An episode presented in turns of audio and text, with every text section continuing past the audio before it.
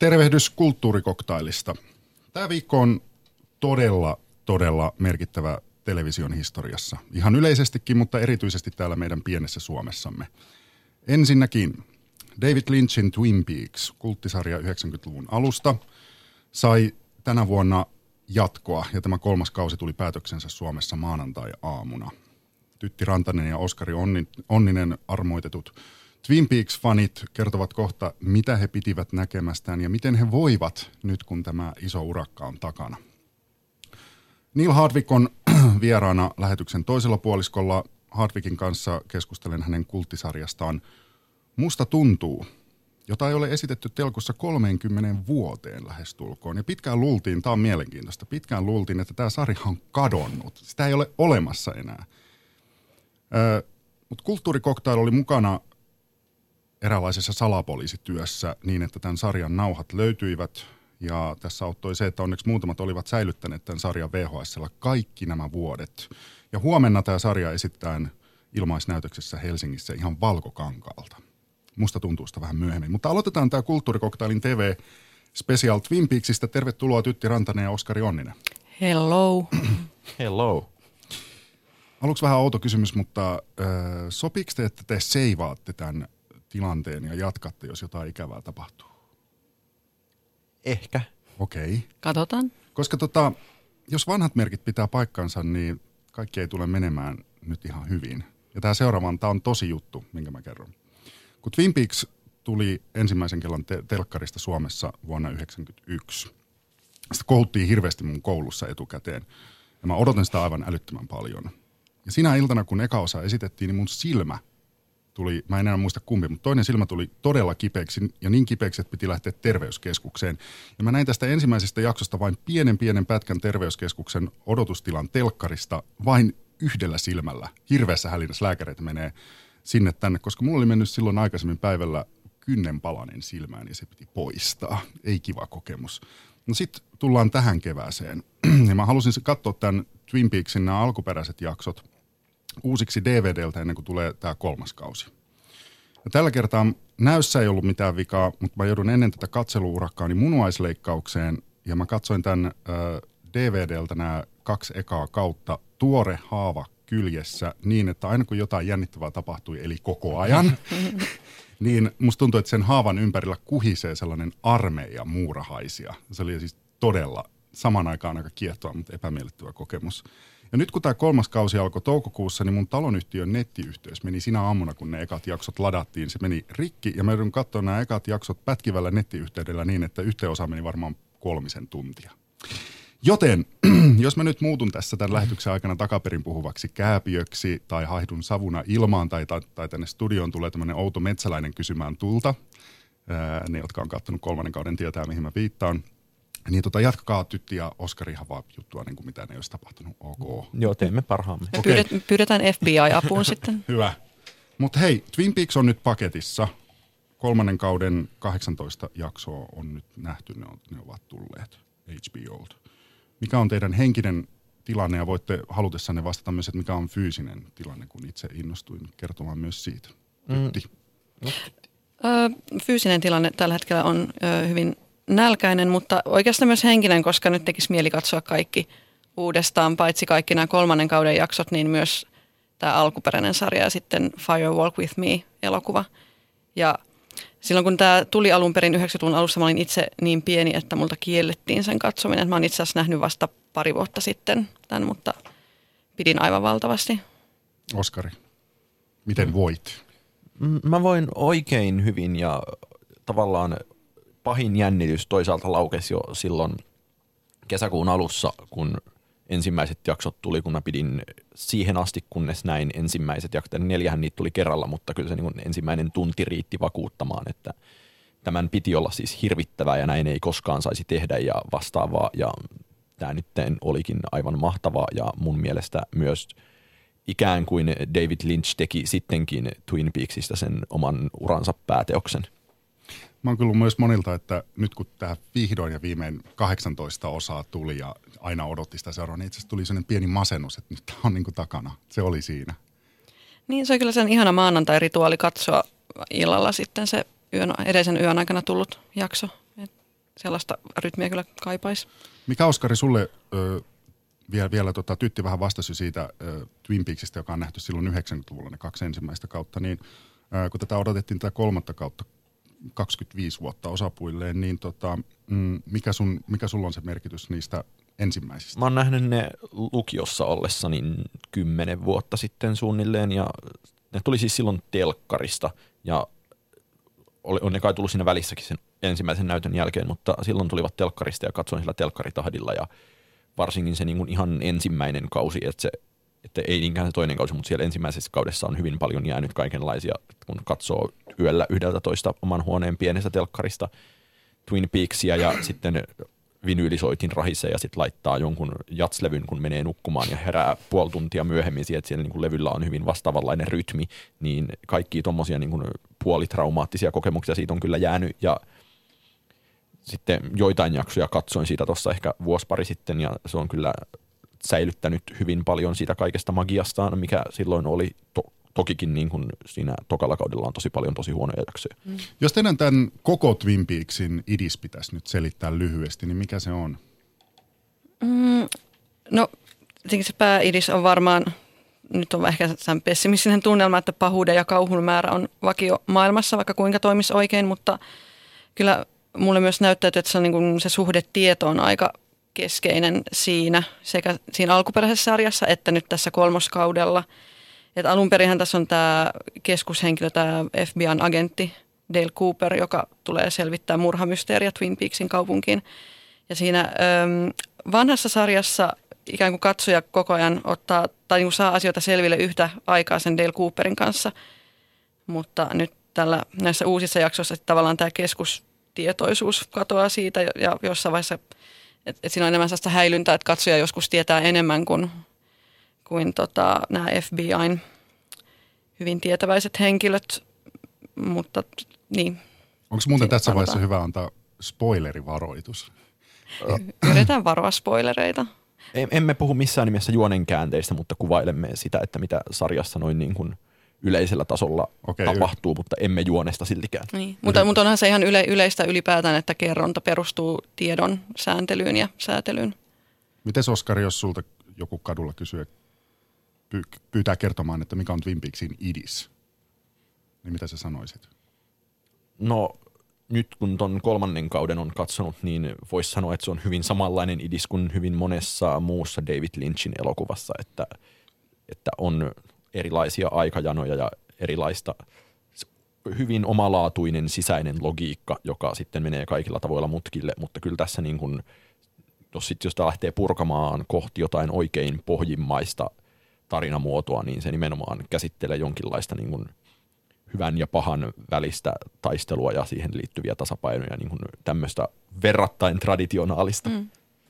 Miten se on teidän mielestänne se, vielä jos puhutaan niistä parista niistä 90-luvulta, tullu, 90-luvulta tulleista, niin miten, miten ne muutti TV-kerrontaa, TV-ilmaisua? Se, no mä en todellakaan voi sanoa, että millä, millä tavalla se on 90-luvulla muuttanut, koska mä oon niin ollut vuoden ikäinen maksimissaan silloin, kun niitä on tullut Suomen televisiosta, mutta nyt kun niitä katsoi joskus tuossa nimenomaan pari vuotta sitten myöhemmin, niin se tuntui täysin ällistyttävältä, että kuinka hirvittävän hidasta se vanha kerronta on, ja se ei ole millään tapaa ongelma, vaan se, että niin kuin mm. on pitkiä ottoja, on pitkiä kohtauksia ja näin. Ja nyt niin kuin sitten tässä uudessa on mun mielestä kaikista oleellisinta nimenomaan se, että, että, on, että Lynch on sanonut, että tämä oli 18-tuntinen elokuva mm. ja tavallaan se on helppo mieltää sellaiseksi. Mutta sitten kun puhutaan tästä uudesta television kulta-ajasta, mistä on tullut niin kuin viimeisen kolmen vuoden aikana tosi sietämätön kliseekin, niin mun mielestä tämä toimii taas sit aivan eri logiikalla kuin kaikki muu televisio. Että jos ajatellaan, että – Mm, vaikka katsoin keväällä Handmaid's Talein HBOlta niin ikään, jota kehuttiin tosi paljon. Mun mielestä se oli aika huono, mutta se oli hirvittävän juonikeskeinen. se oli hirvittävän hyvin käsikirjoitettu sellaiseksi, että se imee. Ja tässä niin kuin, varsinkin tässä uudessa Twin Peaksissa hirveän keskeinen asia on se, että Lynch laittaa katsojan odottamaan. Se laittaa katsojan odottamaan ja sitten useimmiten se niin kuin minkäänlainen tyydytys, jota moni tuntuu niin kuin juonipohjaisessa televisiosta hakevan, niin sitä tulee joko vähän tai sitten se on ainakin ihan erilaista kuin on odotettu.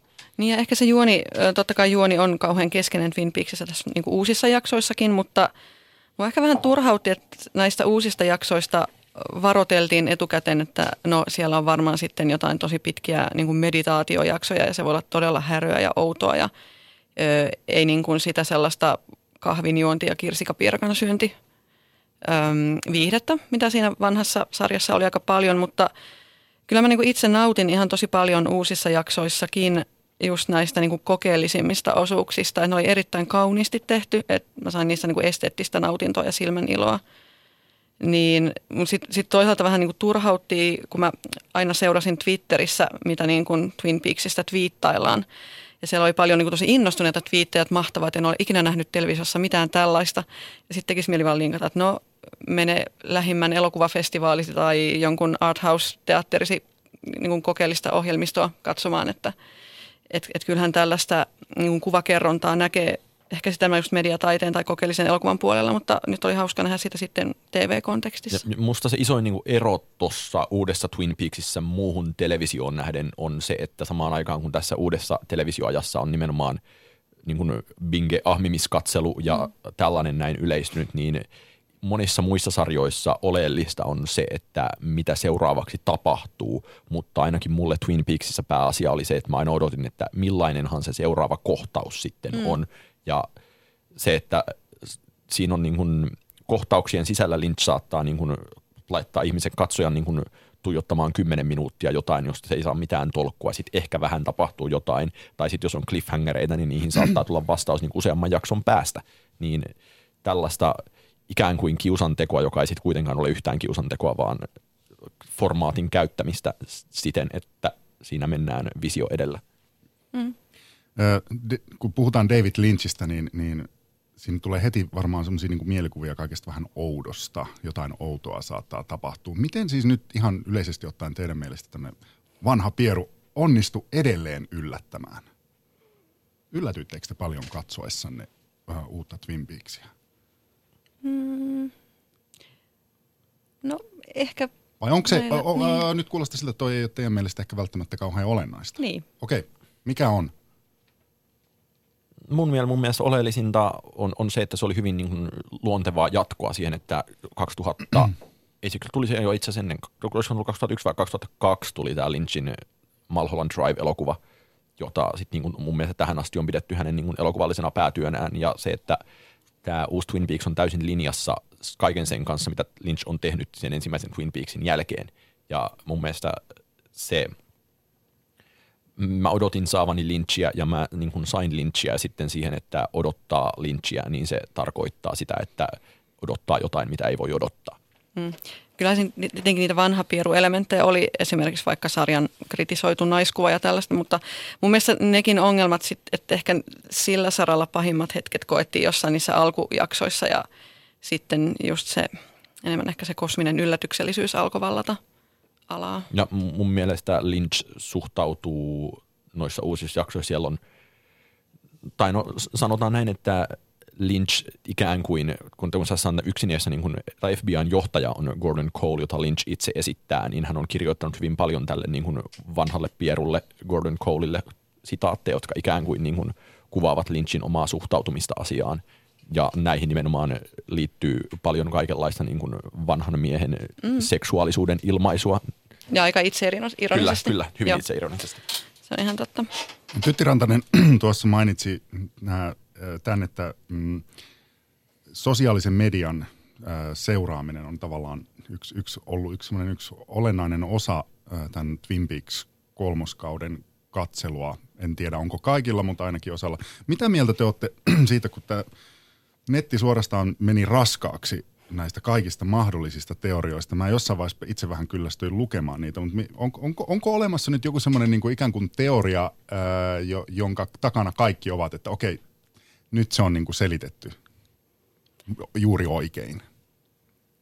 Ei mun mielestä varmasti niin kuin minkäänlaista kokonaisselitystä ole ja se, että kuten asiaan kuuluu, niin hirvittävä määrä kaikenlaisia irrallisia lankoja jää ilmaan ja – se, että niitä annetaan ja ikään kuin annetaan aluksi ymmärtää, että kaikki liittyisi johonkin ja sitten ei tietenkään liity, niin tavallaan se on mun mielestä niin kuin semmoinen Lynchin siihen systeemiin rakentama ansa, että se pakottaakin katsojan ylianalysoimaan, mm. että niin kuin, se y- yleinen, niin kuin, varmasti kaikki on samaa mieltä jonkinlaisista niin kuin isoista perusasioista, mutta muuten niin kuin sinne jää loputtomasti tulkinnanvaraa ja se nyt kuuluu siihen juttuun ja mun mielestä, tai mulle kuitenkin, että kun paljon puhuttiin siitä, että silloin 90-luvulla niin sitten kahvipöydissä puhuttiin, että on tällainen aivan älytön sarja ja tässä tapahtuu kaikkea tosi outoa, että mitähän tämä on, niin se, että samaan aikaan mä oon ollut jossain työpaikoissa, tai mä oon hirveästi yrittänyt kesän aikana kysyä ihmisiltä, että no, ootteko kattonut Twin Peaksia? Vastaus on ollut melkein aina, että no en oo, mutta sitten on niin kuin, olen ollut yhdessäkin parin sadan ihmisen Facebook-ryhmässä, jossa on ollut hyvin aktiivista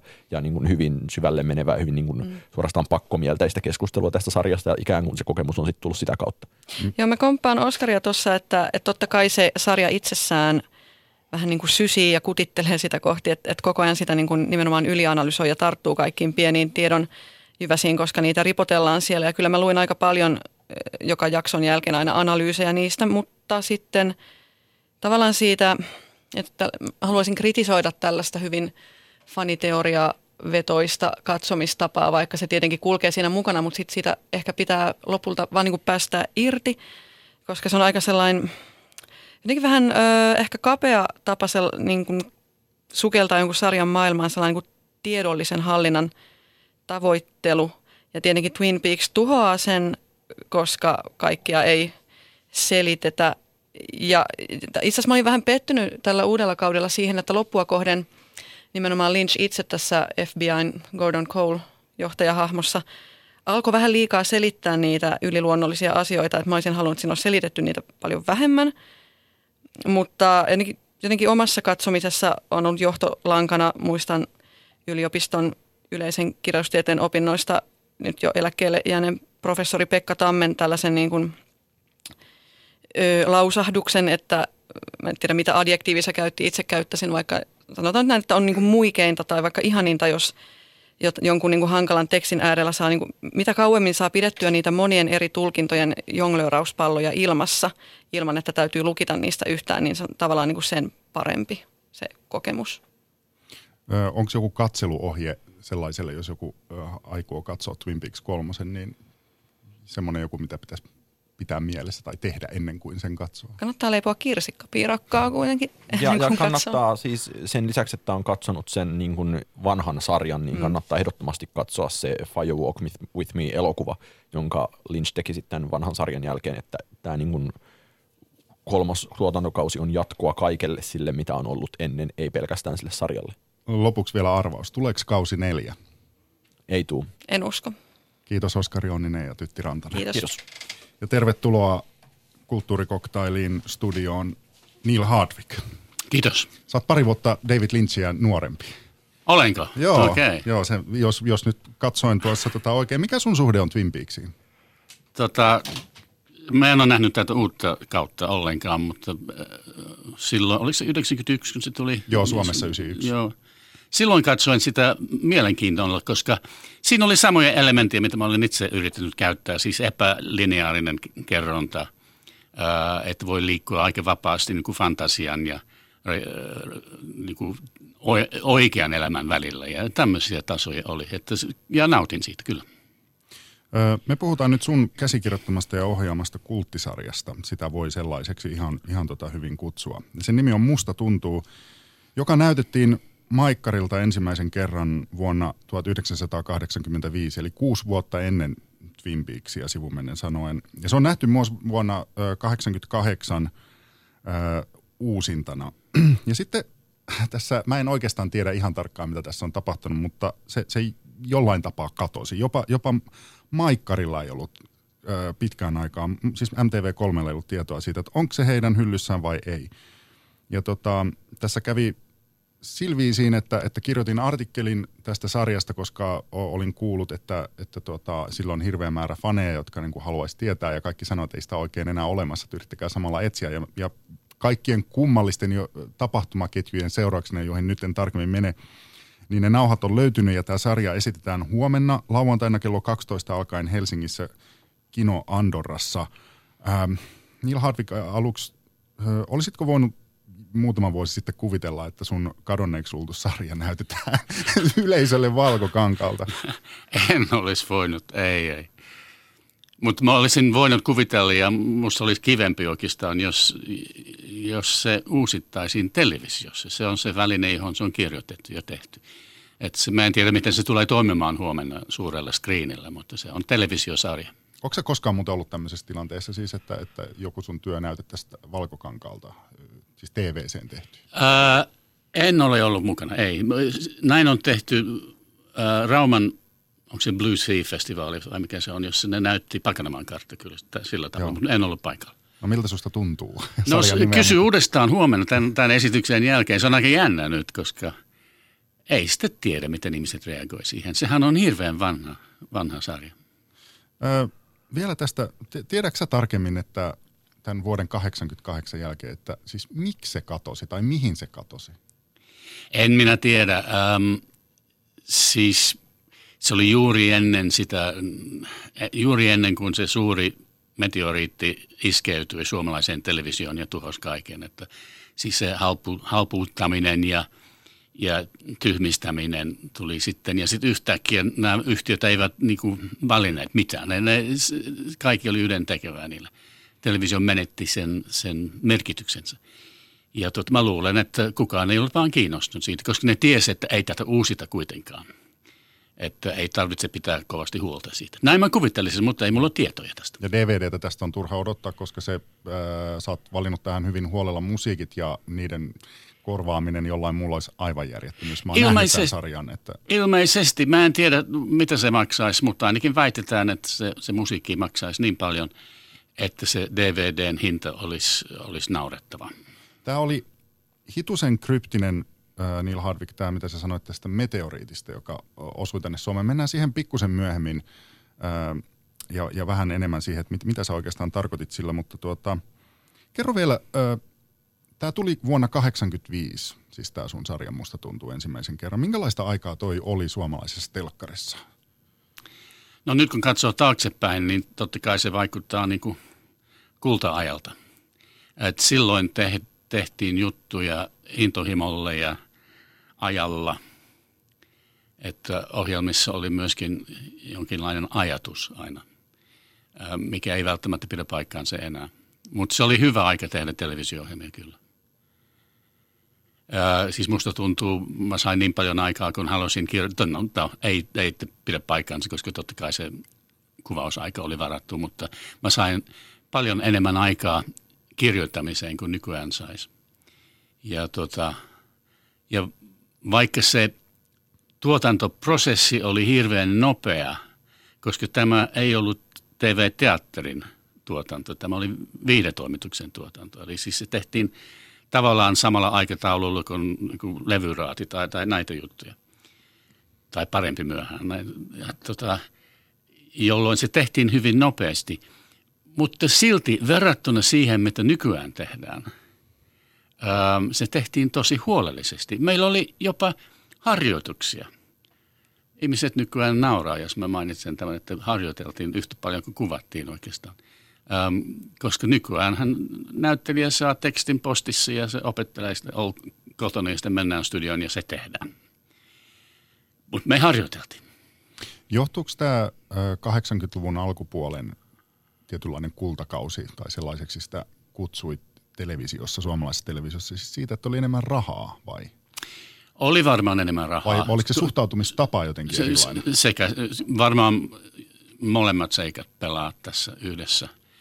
Ja tota, se on myöskin, siis mulla on kokemuksia ainoastaan äh, viidetoimituksista ja lähinnä siis MTVn viidetoimitus ja, ja sitten Tohlopissa TV2 viidetoimitus, jossa oli aivan, kummassakin paikassa oli aivan valtava niin kuin, fiilis koko ajan. Oltiin, se vanha klisee, oltiin yksi suuri perhe ja yhdessä tehtiin juttuja ja autettiin toinen toisiamme ja näin.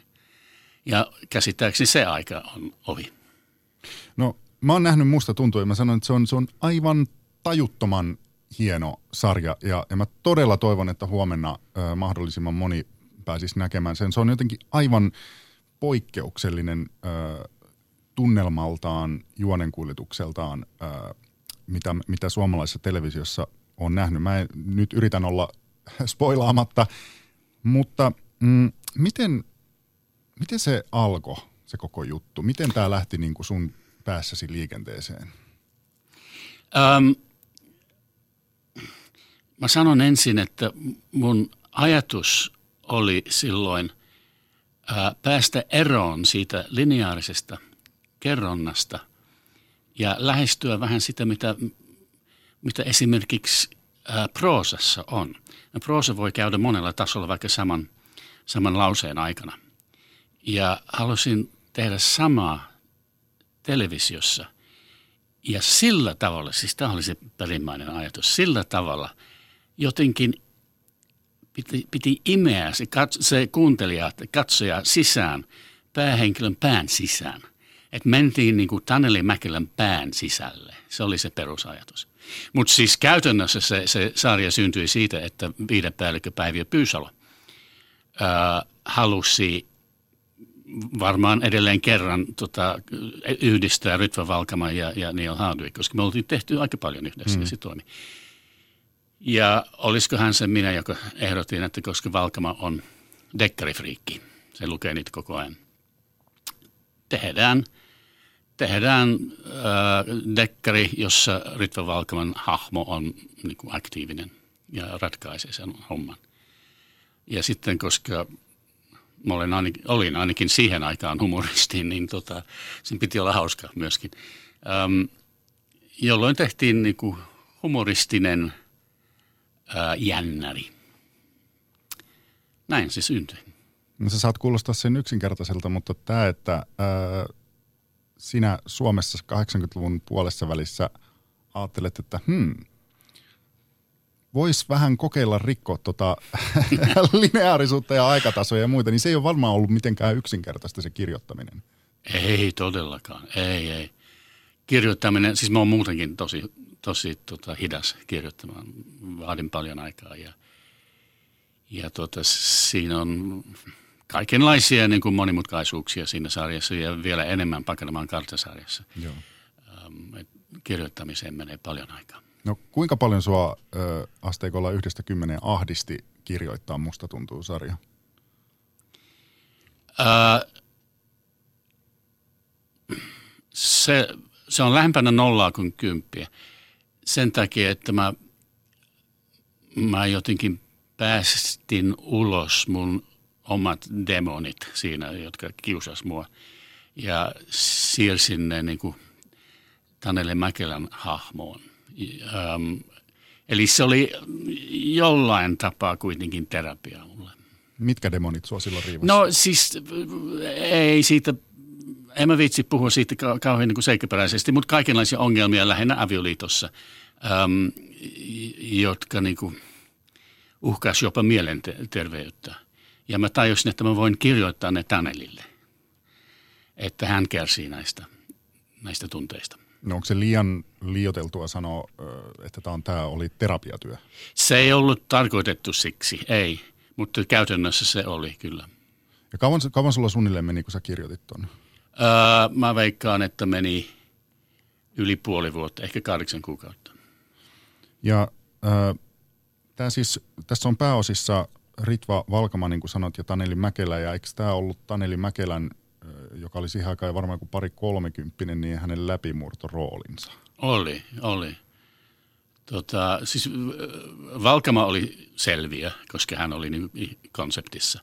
Ja sitten piti löytää, koska mä en halunnut, että, että, että tota, että Valkama on joku Miss Marple-tyyppinen, joka menee aktiivisesti niin kuin ratkomaan asioita, vaan piti olla joku sukulainen tai läheinen ihminen, joka tekee sen. Ja tota, mua aina viehättää nämä ihmissuhteet, jotka on niin kuin lukossa, että se toinen ei pääse ulos niistä. Mä oon tehnyt tätä aikaisemmin, siskoisen veli on, on hyvä esimerkki siitä ja – ja sitten Juhana Villeen tankitäyteen sarjassa, joka ei pääse pois. Se on aina lähdössä kaupunkiin, mutta se ei koskaan pääse. Ja ajattelin, että jos Ritvan poika Taneli asuu kotona, vaikka se on aikuinen mies, että se ei ole päässyt pois eikä tule pääsemäänkään. Niin sen takia mä keksin sen hahmon. Kävin teatterikorkeakoulun tota, esityksessä Tuhat ja yksi yötä, jonka joku Turkka oli ohjannut. Ja sieltä poimin Tanelin ja samasta esityksestä oikeastaan mä tajusin, että toi Satu Silvo oli erittäin hyvä. Hänen, siis Tanelin poikeus, ää, tyttöystävänä. Hmm. Minkälaista tämän tekeminen sitten oli? Se oli jännä siinä mielessä, että tota, koska mulla oli yksi suuri pelko, että jos näyttelijät saa käsiksi, että ne lukee ne läpi ja tota, eli siis ne tietää, miten tämä päättyy ennen kuin ruvetaan tekemään ensimmäistä jaksoa. Niin näyttelijä tietysti, se ei voi olla ilmaisematta sitä tietoa. On pienet nyanssit, josta huomaa, että ahaa, tämä on nyt se murhaaja, koska hän näyttelee tolla tavalla. Öm, jolloin kukaan ei saanut tietää, miten tämä menee eteenpäin tämä tarina. Ne sai käsikset yksi kerrallaan, yhden kerrallaan. Ja tota, koska noin pienet vivahteet, joilla paljastetaan salaista tietoa, kyllä ne saadaan pois. Jos on hyvät näyttelijät ja on runsaasti harjoitusaikaa, ne saadaan pois. Mutta meillä ei ollut niin paljon harjoitusaikaa. Mä pelkäsin, että mä en saa niitä pois, jolloin varmistin, että kukaan ei tiedä, kuka on murhaaja. Ja eikö ne kuitenkin yrittänyt jatkuvasti arvailla sitä Totta tietenkin? kai jo, siis Valkama ihan koko ajan. Mutta tota, piti sanoa sille jotain, jotain ympäripyörästä ja kyllä se meni. Sitten, sitten kun viimeinen käsikirjoitus jaettiin, niin kaikki oli hyvin yllättyneitä. Kukaan ei ollut keksinyt sitä. Joo. Tossahan on yhteys Twin Peaksiin siinä mielessä, että David Lynch on ollut hirveän tarkka siitä loppuratkaisusta, että kukaan ei saa Aha, sitä etukäteen. Mun käsittely, nyt mä en ole ihan varma, joku varmaan soittaja sanoi, että se ei ole mennyt noin. Mä oon ymmärtänyt, että hän on tahalleen kuvannut joitain loppukohtauksia useamman. Aha. Sillä tavalla, että ei voi ryhmäkään olla ihan varma, että mikä se näistä on. Okei, okay, sitä mä en tiennyt. Joo, joo. Mutta tota, oliko toi, siis tämä oli kuitenkin sulla, että se salasit työryhmältä, ö, musta tuntuu dekkarisarjasi niin kuin loppuratkaisu, niin se oli siis ihan alusta lähtien se, se ikään kuin statement sulla, että näin, näin saa jo toimia. Joo, kyllä. Joo. Näin. Oliko sulla muuten esikuvia tämän tekemisessä? No ei, ei ollut. Mä en ollut nähnyt mitään oikeastaan sen tyyppistä. Siis myöhemmin tuli esikuvia, kun mä tein Pakanamaan kartta, siinä on viitteitä muihin sarjoihin ja Dennis Potterin ja näin, mutta, mutta tota, ei, musta tuntuu oli ihan, tuli ihan omasta päästä ja omasta levysoittimesta, koska siis se kirjoittamisprosessi alkoi siitä, että istuin kotona myöhään illalla siemailemassa mallasviskiä ja lagavulinia ja tämmöistä ja, ja kuuntelemassa lähinnä Miles Davisia ja sen tyyppistä, sen tyyppistä jatsia. Ja siitä tuli niin kuin se tunnelma. Se lähti siitä tunnelmasta ensin – ja sitten mä että okei, tämä on varmaan murhatarina ja, ja sitten pikkuhiljaa se tuli siitä, mutta se lähti siitä musiikista ja, ja mallasviskistä. Öö, joiko sä itse känniin, kun sä kirjoitit? En, en mä sitä tarkoita, mutta että vapauttaa vähän sitä ö, alitajuntaa. Koska niin kuin mä sanoin, mä laitoin mun omat demonit siihen, siihen mm-hmm. niin pitää ensin löytää ne demonit itsestään. Eli siis pitää niin kuin sukeltaa merenpohjaan Lagavulinin voimalla – ja Miles Davisin avustuksella ja löytää ne demonit ja tuoda ne sitten pintaan. Tiesitkö sä itse silloin, kun sä aloit kirjoittaa, että miten tämä tulee päättyy?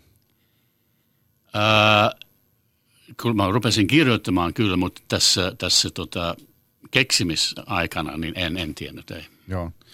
Ää, se mitä, mitä mä mietin tuossa, joka liittyy myös Twin Peaksiin ja Musta tuntuu sarjaan, on, on semmoinen yhteys siitä, että ihmiset, mä, mä tiedän, siis mole, molemmissa sarjoissa on se yhteistä liittyen yleisöön, että yleisö odottaa aivan valtavan kiinnostuneena, että mitä tapahtuu seuraavaksi, mitä seuraavassa jaksossa sattuu.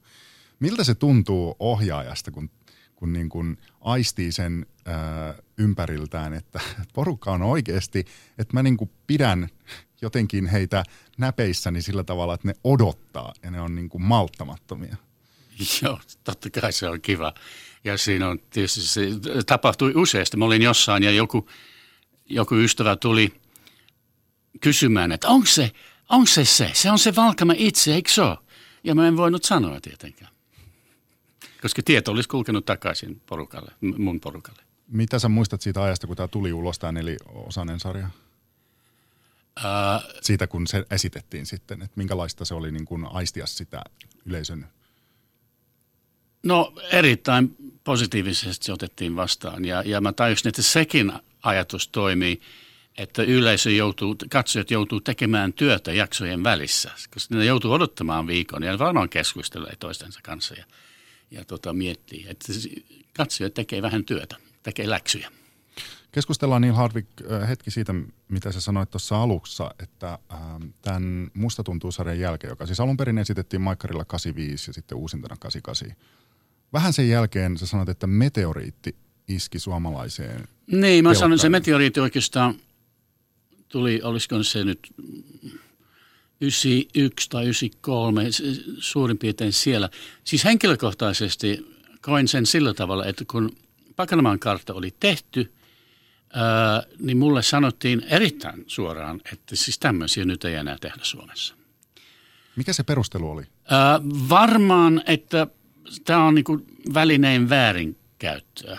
Ähm, televisio ei, ei saisi olla tämmöinen siis niin taiteellista paskaa, vaan tota, pitää tehdä niin kuin paljon ja nopeasti ja kevyesti. Ei sen tarvitse olla niin, niin hyvä, koska tämä on vaan televisio. Ei tämä ole mikään niin kuin opera tai teatteri, tämä on televisio. Ja tota, siis Pakanamaan kartta oli, oli kallein sarja, jonka TV, viihde oli, TV2 viihdetoimitus oli koskaan tehnyt. Ja, ja mut haukuttiin siitä, että, mä, että kirjoittamiseen meni itse asiassa kaksi vuotta. Um, ja mä harjoittelin yhtä paljon kuin kuvasin. Ja mulle selitettiin, että ei ole varaa toimia sillä tavalla. Se et voi käyttää niin paljon aikaa. Ja se, se asenne oli hyvin avoin, että laadusta ei ole enää niin väliä, mutta määrästä on. Tämä kuulostaa niin tyhmältä, koska se on tyhmä. Mutta näin päätettiin. Ja se oli niin kuin meteoriitti, joka tuhas kaiken. Ja tämmöinen dinosaurus kuin minä, niin mä kuolin sukupuuttoon. Ethän sä ollut vielä silloin minkään. Mä vasta pääsin liikkeelle oikeastaan mun mielestä. Mä niin kuin sain avattua vähän ovia. Mutta sitten yhtäkkiä oli semmoinen tilanne, että ei saa käyttää aikaa niin käsikirjoittamiseen, ei saa harjoitella. Että jolloin mä näytin niille, mitä se tarkoittaa niin nyhjää tyhjästä sarjassa. Että ei, selvä, ei kirjoiteta mitään eikä harjoitella, mennään vaan näyttämällä ja tehdään. Eli teatteri-improvisaatiota. Se oli improvisaatiota, mutta valitettavasti se oli suuri hitti sekin. Että tota. Miten sä koit sen, kun sä huomasit vähän siellä sun täällä, että, että nyt tämmöiset kunnianhimoiset sarjat, joita sä olit tehnyt, niin a, a ei enää? No musta se oli surullista, koska – televisio oli siihen aikaan niin mielettömän hyvä väline. Se oli demokraattisen, demokraattisin väline, joka on olemassa. Koska se, se liikuttaa niin kuin porvoolaista kalakauppiasta yhtä samalla tavalla, se liikuttaa niin kuin joensuulaista professoria. Samoilla ajatuksilla, samoilla tunteilla. Se on täysin demokraattinen. Ja niin kuin sanoin, että että periaatteessa voi niin kuin imeä katsoja sisään, jonkun henkilön pään sisään. Ja se jäi pois kokonaan televisiosta. Hmm, sä sanoit tuossa myös tuosta musta tuntuun tekemisestä, että sä olit silloin vielä humoristi, mutta et, niin, tarkoitatko se sitä, että toi alkoi oikeasti ottaa, että et alkoi huumorintaju kadota pikkuhiljaa siinä? No, en mä, en mä sitä tiedä, mutta tota, sanotaan, sanotaan näin, että kun tota, Pakanamaan kartta tehtiin, niin sehän on, siinä on hauskoja asioita, mutta se ei ole enää niin kuin huumorisarja. Mm. Se on jotain muuta. Um, joo, se siis ylipäätään mä luulen, että, että huumorin kirjoittaminen on niin kuin nuoren miehen homma. Ja, ja äh, kun täytät 40, niin tasku rupeaa olemaan vähän tyhjä. Oikeasti? Ihan oikeasti. Se on, se on niin vanhan miehen homma. Se on, se on nuorten homma. Um, ja tota, kyllä se näkyy siinä, että, että kukaan ei juuri kirjoittanut mitään enää, siis Petelius ja Kallialle, ne, ne vaan niin kuin meni ja teki. Ei ne kirjoittaneet mitään. Um, ja sitten myöhemmin tietysti on, on tullut uh, näitä yleisölion sarjoja lähinnä, uh, joissa on huolellista käsikirjoittamista Ja aina kun esimerkiksi äh, Volanen pääsee tekemään, niin Jani Volanen. Jani Volanen tajuaa, että ha, nyt meillä on semmoinen pieni nero täällä. Mä en ikinä taju, minkä takia, miten Yleisradiolla voi olla varaa olla käyttämättä Volasta, mutta se on teidän asia. Ää, yksi, mistä mä oon aina halunnut sanoa sulle kiitoksen. Mä en ole sitä koskaan, me ollaan jonkun verran puhuttu jossain puhelimessa tai lähetetty meseviestiä liittyen, kun mä kirjoitin artikkelia tästä Musta tuntuu sarjasta, mutta sä, kun sä et enää sitten tehnyt siinä 90-luvulla näitä ö, kunnianhimoisia TV-sarjoja niinkään, vaan aloit siirtyä pikkuhiljaa enemmän tekemään haastatteluita, olemaan vähän niin kuin toimittajana. Niin sä olit aivan perhanan hyvä Oi, haastattelija. kiitos. Kiitos. Joo, se, se talk show oli mulle aika tärkeä tietysti. Uh, Mutta sitten mä sain tarpeekseni, kyllä. Se, että siis mä, mä olin hirveän niin kuin framilla koko ajan. Mä olin lööpäissä maanantaisin ja näin. Että tuota, se, se, mä kestin sen sen ajan, mutta, mutta onneksi loppui. Miksi niin onneksi? Uh, koska se, se on luonne kysymys. Mä, mä kestän sitä julkisuutta aika huonosti. Um, mulla on paljon ystäviä, jotka on ollut julkisuudessa ja, ja, ja osaa nauttia siitä. Joku Jukka Virtanen on ihan mestari siinä. Um, mutta mm, se rasitti minua aika pahasti. Siis se esillä oleminen. Niin, että kun menet johonkin paikkaan, niin kaikki tuntee ja jokaisella on jotain sanomista ja sä olet jokaisen humalaisen ystävä ja tämmöistä. Mä en kestänyt sitä enää. Mä halusin jotain vähän, että mä voisin kävellä rauhassa kadulla suurin piirtein. Minkälainen se oli se siirtymä siitä, että, että ohjasit aluksi, sitten siirryit enemmän haastattelijaksi televisiossa? Öö, ei niillä ollut muuta yhteistä oikeastaan kuin, että ne mun talkshowt, onkohan nekin nauhalla muuten? Mielenkiintoinen kysymys. On niitä, niitä on YouTubessa. YouTubessa jonkun verran. on se- Niin Irvin Goodman, Juisse Leskis, joo. se on aivan mestari. Siis se on Se- niin mestarillinen. Se oli onnistunut lähetys. Joo, mutta siis ne, ne niin kuin huomaa just siitä lähetyksestä, niin ne talkshowt oli, ne oli vähän niin kuin teatteria, jossa on kolme näytöstä. Mm-hmm. Ensin Juisen kanssa aletaan puhutaan viinasta ja näistä. Ja sitten toinen näytös, otetaan Irvin mukaan myöskin ja jatketaan. Ja sitten kun puhutaan Irvin, Irvinin laulujen rasistisista, rasistisista sanoista, otetaan Veksi Salme. Kolmas näytös, kun Veksi on kirjoittanut nämä sanat.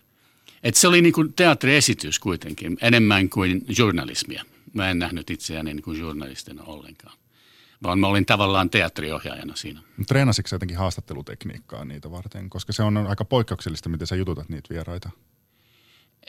En. Ei, ei mulla ollut siinäkään mitään esikuvia. Mutta äh, mä tein ne sillä tavalla, että ää, mietin koko päivän ennen lähetystä ää, niin kuin kysymyksiä ja mä tein semmoisia piirroksia, että jos tulee tämmöinen vastaus, niin mä menen sinne. Mutta jos tulee tämmöinen vastaus, mä menen tonne. Ja mä tiesin kaikki reitit. Ja tota, Siis shakin pelaajan niin. Niin. vähän niin kuin periaate. Ju, just näin. Okei. Ja tota, sit mä, koska mä en halunnut käyttää mitään niin kuin lappuja tai mitään semmoista, mä opettelin sitä, että se pysyy niin kuin päässä lähetyksen aikana ja sitten mentiin. Ja totta kai joskus voi tulla niin kuin yllätön vastaus, että ei olisi voinut kuvitellakaan, että tota, tulee semmoinen, niin kuin kun Juise ilmoitti, että kyllä häntä on yritetty tappaa, ampua. Mä selvästi, niin jos katsoo YouTubesta sen nauhan, niin kyllä mä selvästi putoan siinä. Mitä siinä tilanteessa tapahtui sitten? Miten sä jotenkin kokosit itsestä tai lähdit, jatkoit, muistaakseni? Mä en, mu- mun täytyisi katsoa itse YouTubesta. Mä en muista. Kyllä mä selvisin siitä, mutta mä olin vähän pihalla vähän aikaa. Joo. Tota, mm, saanko mä kysyä semmoista, että kun sä kuitenkin niin kuin, äh, tässä on, sa- sano jos mun tulkinta menee jotenkin niin kuin metsään, mutta äh, sä oot puhunut aika, aika pessimistisesti siitä, että minkälaiseksi se TV-meininki meni äh, siinä 90-luvulla ja että sä et oikeastaan sit niin kuin lopulta nauttinut hirveästi siitä haastattelijan roolissa olemisesta, ni- niiden TV-ohjelmien tekemisestä, niin minkä verran tämä kaikki vaikutti siihen, että sä masennuit hyvin pahasti 90-luvun lopulla? Se oli aika suuri tekijä siinä, kyllä. Että tota, tuli nämä formaatit, että täytyy mennä niin kuin formaatin mukaan. Televisio tehdään näin tästä lähtien. Mä tajusin, että, että mulla ei ole paikkaa siinä maailmassa. Mä en keksinyt, mitä mä voisin tehdä. Ja tavallaan siis mun henkinen koti vietiin pois. Totta kai mulla oli myöskin yksityiselämässä kaikenlaisia ongelmia, mutta, mutta tota, se oli yksi, te, yksi seikka siinä masennuksessa kyllä. Ö, kerro siitä vähän tarkemmin vielä, että ö, siis niin kuin se, että sulta viedään niin kuin, ikään kuin televisiossa kotiin, niin mitä se siis tarkoitti? Vähän vielä. Mä en ihan päässyt kärrylle. Ää, paikka, missä mua tarvitaan. Se, se on niin kuin kodin määritelmä. Se on se paikka, missä sinua tarvitaan. Se on sun koti. Ää, mulla oli sellainen käsitys, että 80-luvulla, 70-luvulla, 80-luvulla, mua tarvittiin. Mä tiesin, miten mä operoin tässä yhteisössä ja sitten sitä ei ollut enää. Minkälainen Hardviksen kodin olisi pitänyt olla, että sä et olisi sairastunut? Öm, no olisi, olisi pitänyt saada jatkaa sitä niin kuin kokeilua. Että kokeillaan eri kerrontatapoja, eri tapoja ää, tehdä TV-ohjelmia. Tehdään uutta ää, ja todella niin kuin kokeilla niin, että se ei, aina- ei, aina onnistukaan. Että voi olla epäonnistumisia myöskin. Eli siis lähempänä taidetta kuin sitä teollisuutta, joka se nykyään on. No kerro vielä vähän enemmän siitä, että minkälaista sun mielestä nykytelevisio on? Mä en voi puhua suomalaisesta televisiosta, koska mä en ikinä hankkinut tota digitVtä. Eli siis minun viimeinen TV, TV vastaanotin oli analoginen, eli siitä on varmaan kymmenen vuotta enemmänkin. Ää, koska mä huomasin, että ei, nyt ei tehdä mitään, jota mä haluan katsoa. Ää, mutta totta kai mä seuraan mahdollisuuksien mukaan, mitä Jenkeissä ja- varsinkin Britanniassa tehdään. Ää, lähinnä tietysti näitä laadu, laadukkaita poliisisarjoja ja muita. muita sarjoja. Kuten? Öö, kuten Happy Valley ja tota, Line of Duty. Anteeksi, mä en tiedä näiden tota, suomenkielisiä nimiä. Öö, ne on niin loistavia. Öm, ja niissä on myöskin sitä kokeilua ja sitä kunnianhimoa. kunnianhimoa. Ö, Onko sä yhtään mukana tässä, kun, kun nykyään on vähän niin kuin kuuluu juttuun se, että, että ö, linnoittautuu kotiin, katsoo viisi tuotantokautta jotain sarjaa, että, on niin kuin, että se TV on todella, ne, ne pitkät sarjat on vienyt niin kuin ihmisten, ihmiset pois enemmän elokuvateattereista. Kyllä, mä, joo, siis nämä box set jutut, siis Sopranos on mennyt sillä tavalla ja Breaking Bad. Kyllä mä, näin mä oon tehnyt. Ei välttämättä koko sarja yhdeltä istumalta, mutta siis kyllä mä oon katsonut tiiviisti niitä. Onko sä ajatellut, että itse asiassa, että, että mit, jos sulle annettaisiin budjetti, niin mitä sä tekisit ö, telkkarissa? Kutkuttaako sua se ajatus vielä? Tämä voisi olla ihan fantasiaa, mutta tota, kyllä mä, mä tein kaksi ja puoli vuotta työtä yhden projektin parissa, joka sitten kaatui, ää, jossa tapahtumapaikka olisi ollut palvelutalo, jossa on siis hyvin vanhoja ihmisiä ja lähinnä ysikymppisiä naisia ja komediaa, draamakomediaa. Siis telkkariin? Se voi, joo, mä suunnittelin alun perin tota, elokuvaa, mutta sitten kun selvisi, että näin ei käy, niin tota, mä yritin myöskin myydä sitä TV-sarjana, mutta se, se ei mennyt läpi. Et sitä ei nyt tehdä.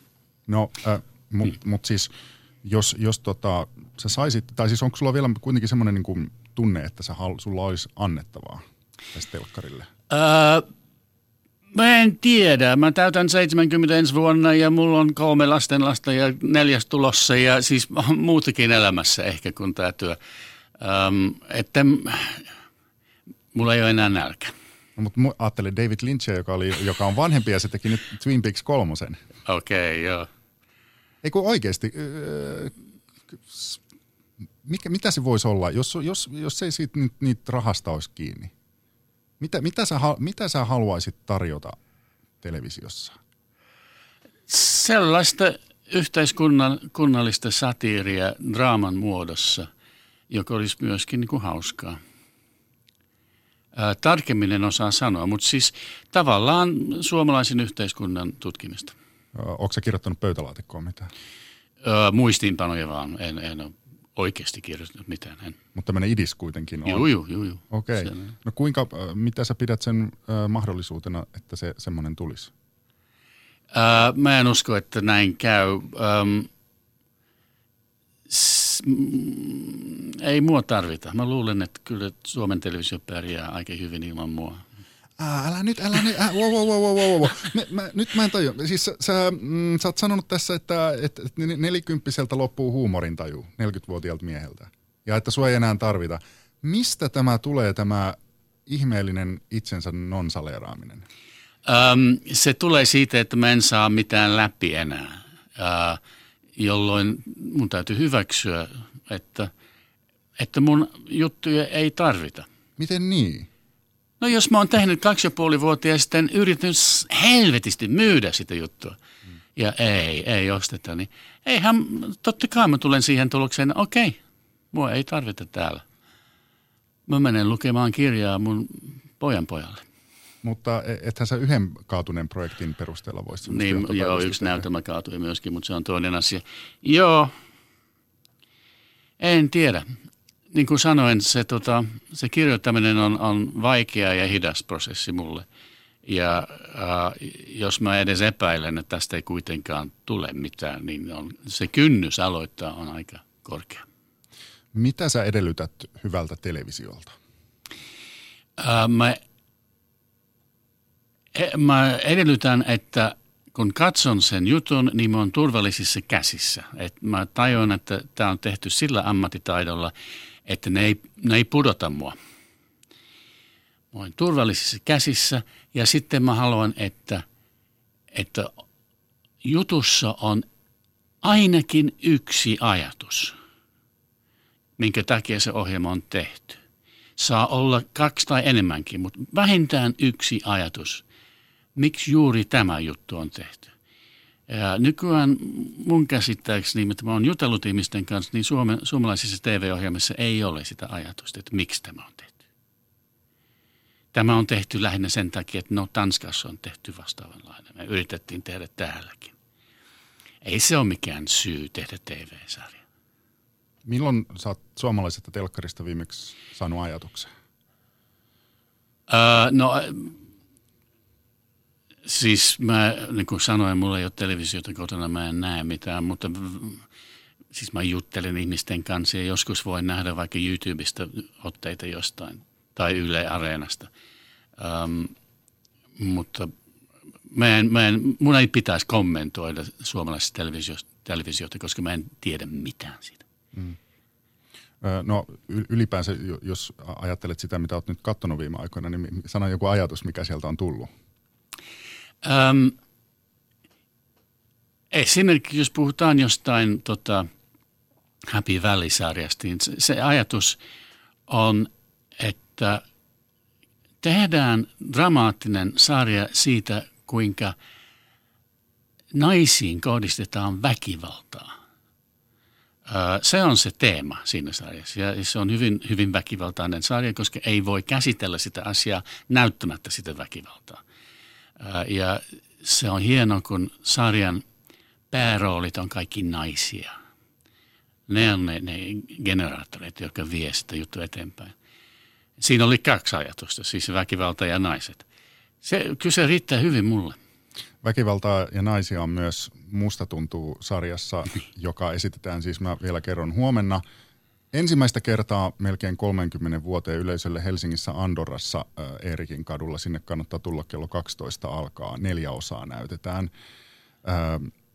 Tämä on Ja- aika jännä nähdä, että Joo, ja minäkin olen paikalla, että voidaan keskustella sitten näytöksen jälkeen. Mutta y- yhden jutun mä haluan ennen kuin lopetetaan, niin Hardwick vielä sanoa tai oikeastaan kysyä, että onko se nyt ihan varma, että mies menettää huumorintajunsa 40 Ei, ei, mutta siis, että ei jaksa enää kirjoittaa niin kuin sketsisarjoja tai mitään semmoista. Nimenomaan sketsihuumori on jotenkin nuoren, mies, nuoren miehen homma. No toinen, siinähän sä naurat. On mulla huumorintaoja, mutta eihän noin Monty Python ihmiset ole tehneet sen jälkeen mitään. ah, no kyllä mä jonkun, no, no, No, joo, no, siis, joo. no tota, Fawlty Towers tietysti, joka on maailman paras TV-sarja. John Cleesin kirjoittama. Kiitos paljon haastattelusta Neil Hardwick ja kyllä me varmaan huomenna musta tuntuu näytöksissä vähän nauretaankin. Toivotaan. Kiitos. Kiitos.